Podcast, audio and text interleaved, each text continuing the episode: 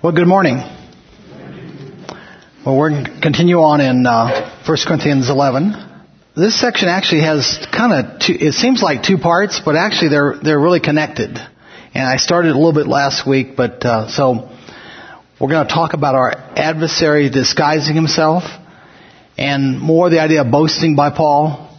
And actually what's, today I think is kind of cool is we're going to kind of talk a little bit more about, you know, it seems to be this, this play between Paul saying, I don't want to be foolish, but I want to boast. And he goes back and forth, boasting, foolishness, and it kind of gets, it gets confusing. So hopefully we can make it a little bit clearer today. So here's the outline, same one I had from last week, basically. So we're down to, so we, the, the person, uh, disguising himself is Satan, of course. Satan disguised himself as an angel of light, and then Paul's boasting. And then next week we're going to get into the section which is probably one of the most f- familiar sections in chapter 11 where Paul goes through his, his sufferings.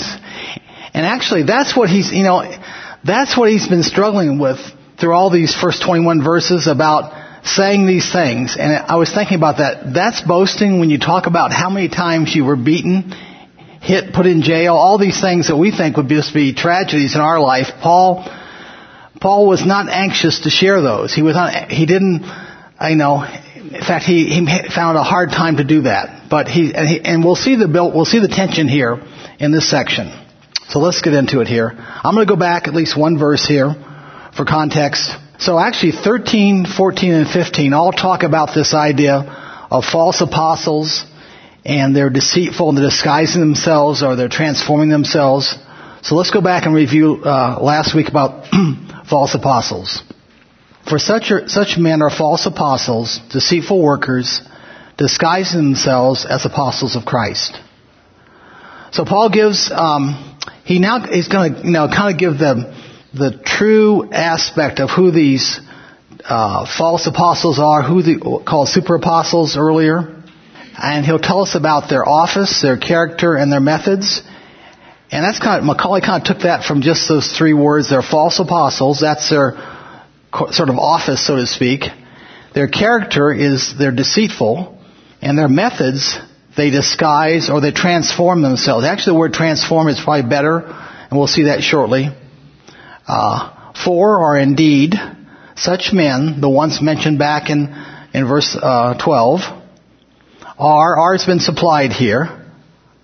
Uh, they're false apostles, and actually it's, just, it's one, it's two words in the English, one word in the Greek. It's just pseudo with apostolos together. A false apostle who pretends to be an apostle of Christ.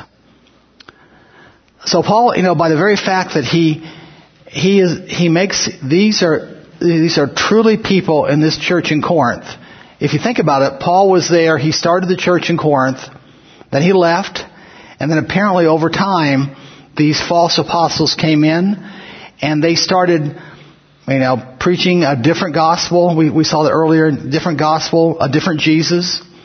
And over time, they criticized Paul, and Paul's whole reputation was in jeopardy, and what he taught was in jeopardy. So Paul is very concerned that the, their true nature is revealed here. And so I thought uh, this is a really good verse in Revelation that talks about false apostles. And this is the church in Ephesus. And the Lord Jesus is speaking here, I know your deeds and your toil and perseverance, and you put to the test those who call themselves apostles, and they are not, and you found them to be false. Very, very to the point of what we're talking about here. So going on the second part of the verse, they're deceitful workers, and the deceitful is kind of a really colorful word. There's three ideas present and this is from Macaulay, deceit, it sounds like the, the gruesome threesome or something like that, you know, deceit, treachery, and cunning. How'd you like to have that for a, a resume, right? Here's my resume. I, I'm deceitful, I'm treacherous, and I'm cunning. Well, that's, that's the, that's the false apostles. So, their aim is deceit. Uh, they're willing to commit tre- a treacherous act. Uh, but the intent is to cover it all and the cunning aspect, to be cunning about it, not truthful, uh, sly. And, and I like this rather than saying they're um, uh, this, rather than saying disguising, it's it's this word meta. You can actually almost see it, you know, uh, and looking at the transliteration. Meta, the first part, schematizo, to transform, to change the outward form or appearance. So, you know, in scripture we read about the believer, and the Lord Jesus wants to change us on the inside, make us a, a new person in Christ. Well, this is exactly the opposite of that the, the, the false apostles, and we're going to see Satan himself, wants to cover himself with a covering or an exterior that hides his true character, hides his, his internal appearance. So it's all about the appearance, all about the outward appearance is what we're talking about here. So it's literally transforming themselves. So it's present middle, and um, and we'll see that. So it's and the word is used. We, we saw it. We saw it. It's, it's in 13, 14, and 15. It describes the false apostles and also describes Satan and uh, and again the false apostles. So this word describes Satan and his servants. And actually, you know, it's the middle says it's for the own benefit. So it's uh, this he's transforming himself to achieve his purpose, to achieve these purposes of of treachery, uh, deceit and cunning. And he, what is he transforming himself into? It's into or as an apostle of Christ. So Macaulay says, um, the eye would see an apostle of Christ, not a false apostle. You know, as I studied through this, the next uh, two verses, you, you get the impression that, well, it's all about the outward appearance, and many times we're concerned about things that we see are dark. We'll say, well, that's a dark situation. Well, it's interesting that, that Satan doesn't seem to be hanging out there, or these false apostles. They're hanging out where it seems to be bright and light, you know, light. It's, it's the opposite of what our minds think. We think, well, that's a very dark situation. And they are dark situations, but, but this, the, the takeaway here is that this is being presented to you as something that's maybe good even. So, it, you know, it, it implores us to be careful. Okay, so here's the verses. I'm not going to reread them again, but just just one point. Toward the end there, uh, he's going to talk about tolerating. He's going to be very hard on the Corinthians because you tolerated these men I'm just talking about. These these people who transformed themselves. You tolerated them. He's just and he, it's like he said, how could you possibly tolerate these people who did these things to you? They you know, they uh, enslaved you, they devoured you, they took advantage of you. How could you possibly do that? And it's just, you know, just amazing that they had gone that far. Okay, so verse 14, kind of saying the same context about this disguising or transforming. So he says, no wonder, for even Satan disguises himself as an angel of light. And this is one of the passages in Scripture that's, uh, many passages that describe the character of Satan. It gives us a real insight into, into his character. It said, it is no wonder uh, wonder is the idea of um, uh, to gaze in wonder, uh, and it, and it, literally this should be you shouldn't be surprised, for Satan himself transforms himself into an angel of light. Satan himself, and here's our word again, meta schemats. I'll stop there. transforms himself, and again, it's in the middle voice. So Satan is continuing, at present tense, middle voice, he's continually doing this for his own benefit. So he's, it's not like he, he says, well, sometimes I'll show my true character. It's like he, he's always in, in, in the process of doing this, transforming himself. Therefore, we cannot see Satan's true nature. This is a method or tactic of Satan. And it's, he transforms himself into an angel of light. So this is the outward appearance of Satan. This is a mask that Satan wears. So the, so this is, this is from uh, Merriman. So the prince of darkness then does not come to you with darkness. And that's where I kind of got the idea we got the wrong picture. We're, we're thinking darkness and Satan is coming to us as light. You know, kind of but, but the wonderful news is, so what's the believer to be about? What, what's our life to be, what's our character to be about? And we know that from many passages of scripture, just the, the converse of this. So in contrast, a true believer is described as, in Ephesians 5, 8, for you were formerly darkness, but now you are light in the Lord. Walk as children of light. And then in 1 Thessalonians 5 5, you are all sons of light and sons of the day. We are not of night or of darkness. So to, we're in total contrast to who Satan is. Uh, but he he wants to appear like us, so he so he can do his his uh, you know terrible deeds. Okay, so verse 15. This is the third time around on this word um, transforming.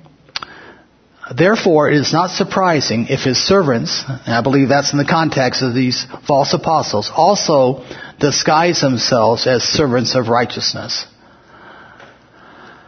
So you could translate, it's no great thing, so it, it should be no surprise. If they're, if they're Satan's servants, they're going to do, they're going to follow after him. And it, the if here is assumed to be true.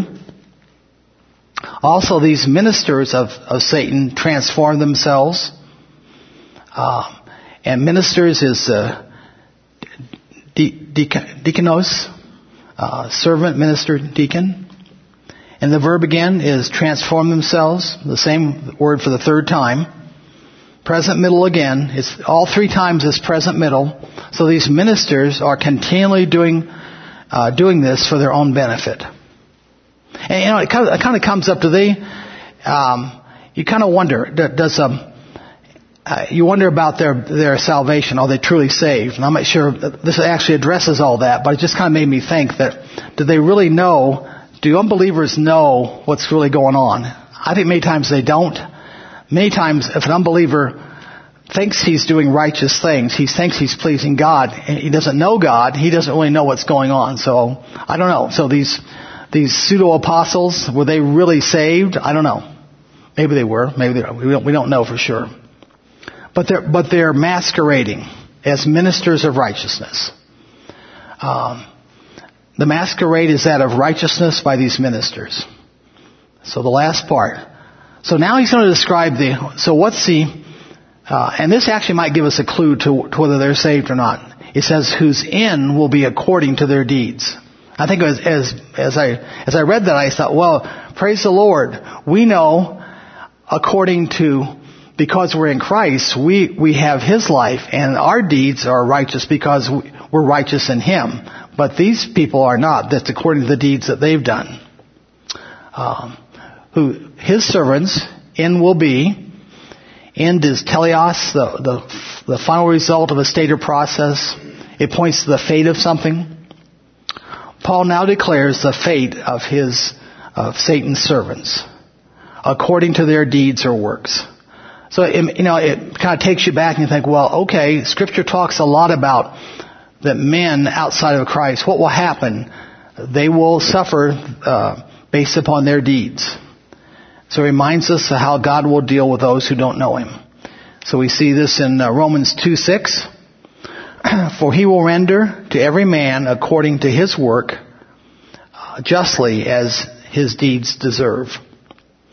So Paul describes someone rejecting the truth in terms of their ultimate destiny.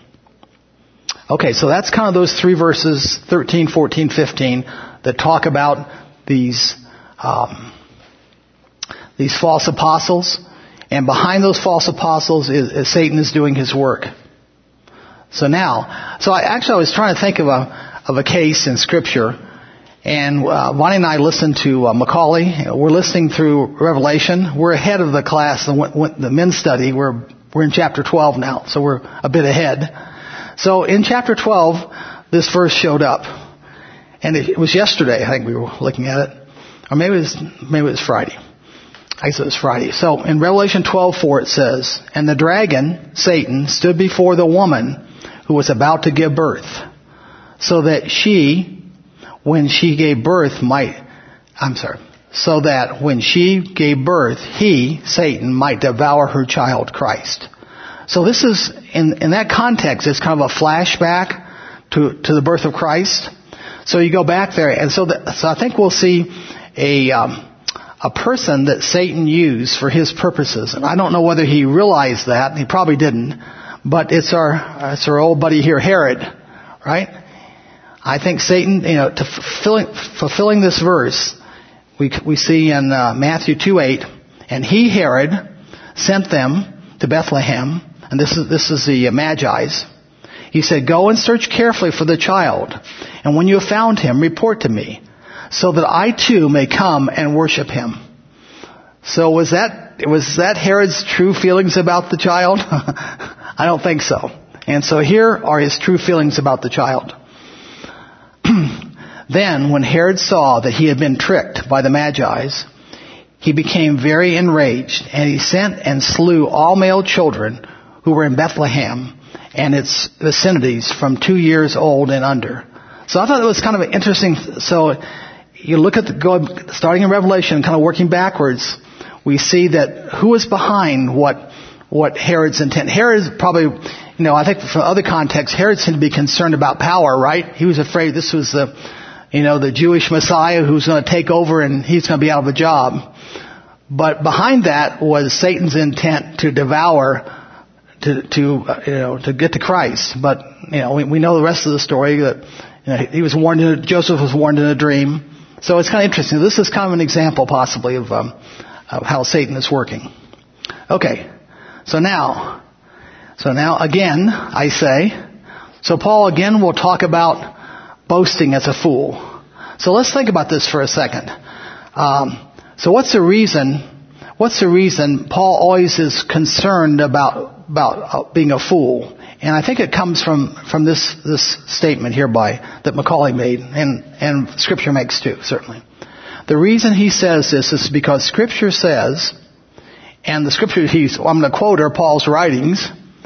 Uh, one who boasts in himself is a fool. So we see that in a couple verses.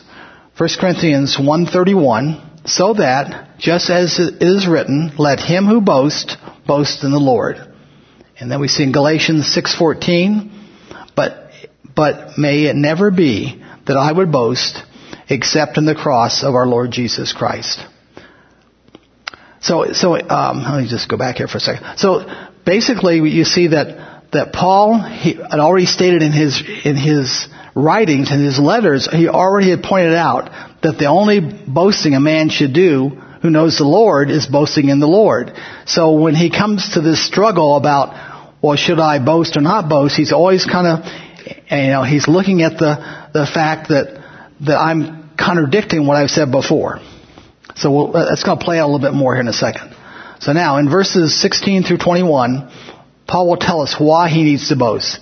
He has a valid reason why he needs to boast. Okay, start in the second part of the verse. Let no one think me foolish. Okay? So it, you can literally have it stop thinking about me as a fool. So why should, why should we do that? He's telling the Corinthians, he's writing to the Corinthians. a fool is a, is a compound word. It's literally, the A negates it. It's reason with A in front of it. So it's without reason. So a fool acts without reason. So, um, so Paul's saying, Macaulay says, Paul's saying, I'm going to do some boasting. Please don't think me foolish. I'm not without reason. But even if you do, as is the case, so it's first class condition, yet receive me as a fool in order that I may boast a little. So, so here's, here's a verse that would kind of give some credence to, to being, uh, to being foolish. Because Proverbs uh, 26:5 says, "Answer a fool as his folly deserves, that he be not wise in his own eyes." So in, in that, using that verse, you could say, "Wow, you know, a fool doesn't deserve. Sometimes a fool doesn't deserve. Uh, he deserves to see his own folly, basically."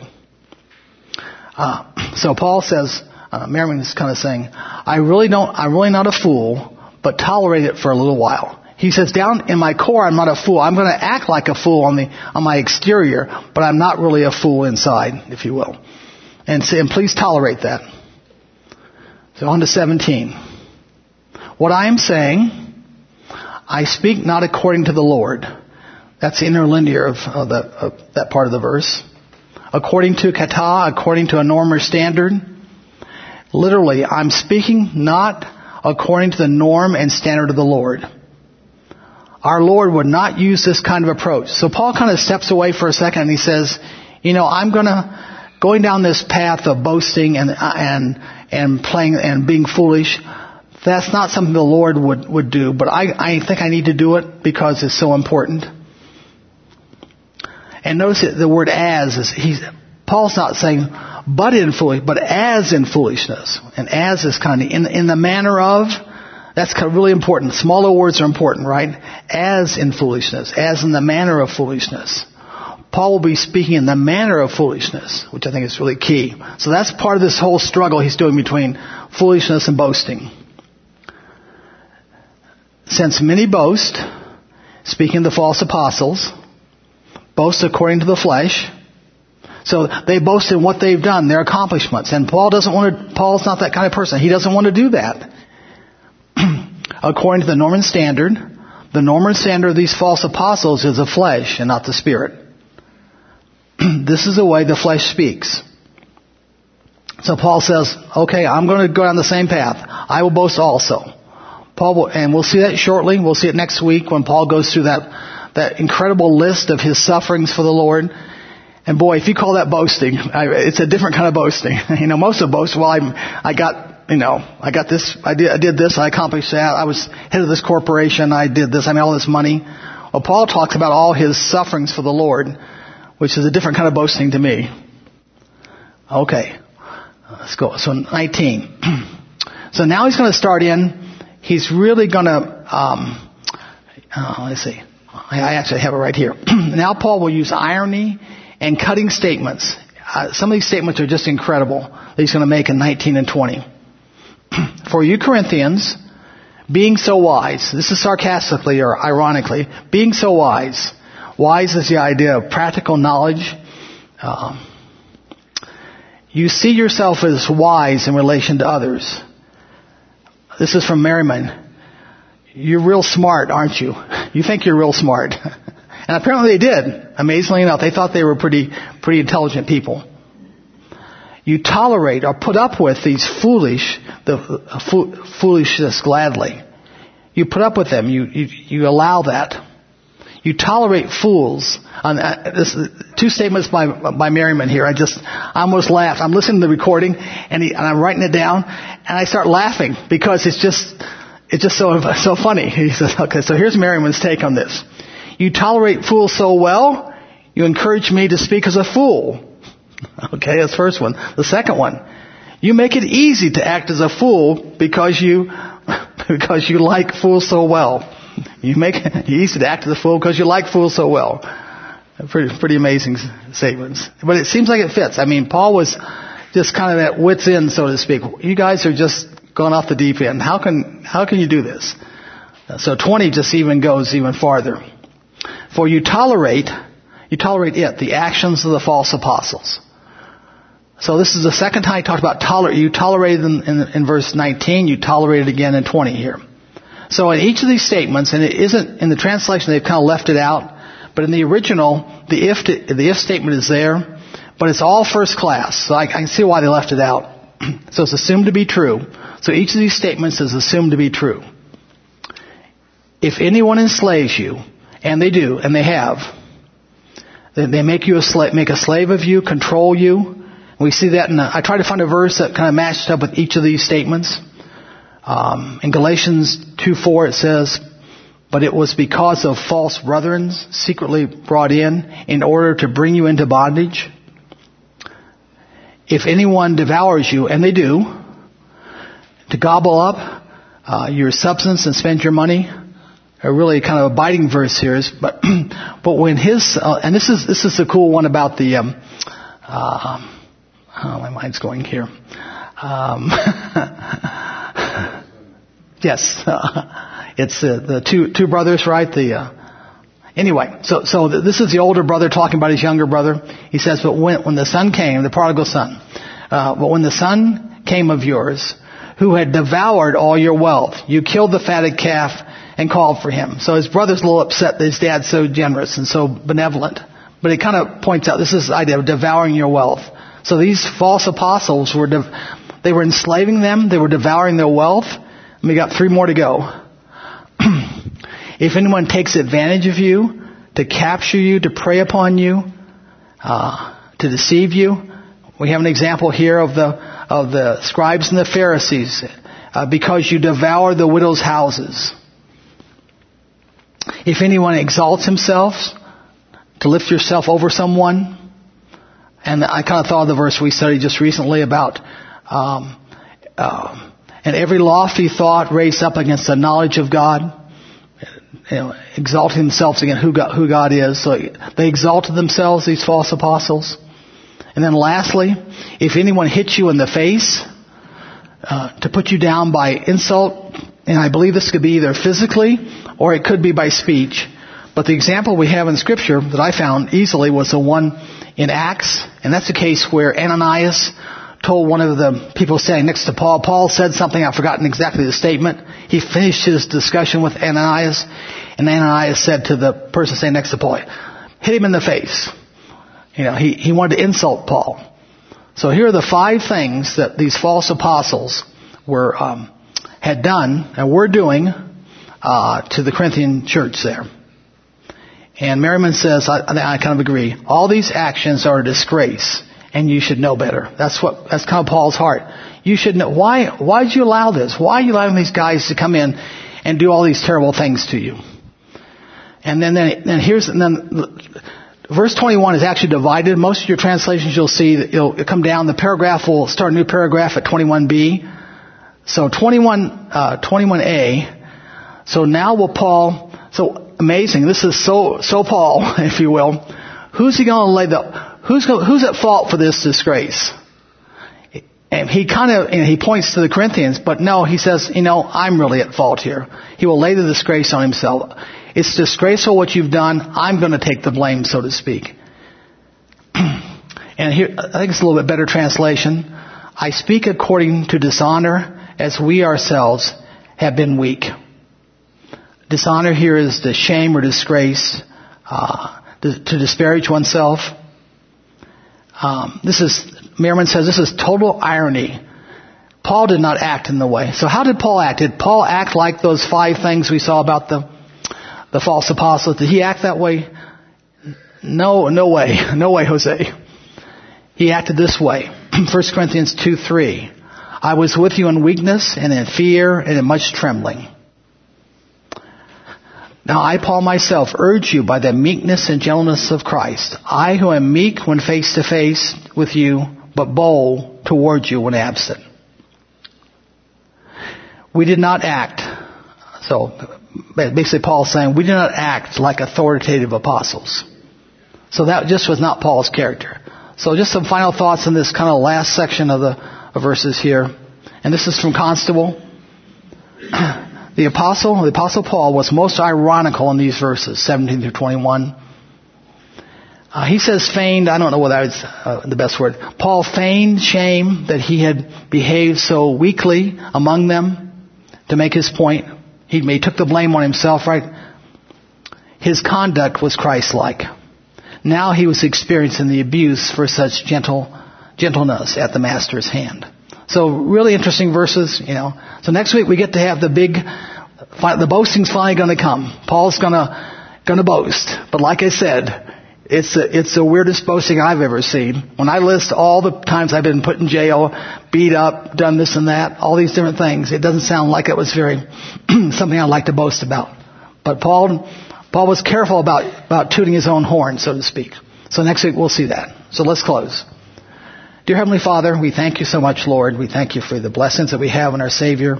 Thank you for Paul's life and how he was such an open uh, person that, that shared his heart. He shared his struggles with um, the Corinthian church and its examples for us that we see uh, how um, your servant uh, who desires that your word be heard and people be saved will um, will trust himself to you, and, and we thank you for that. In Christ's name. Amen.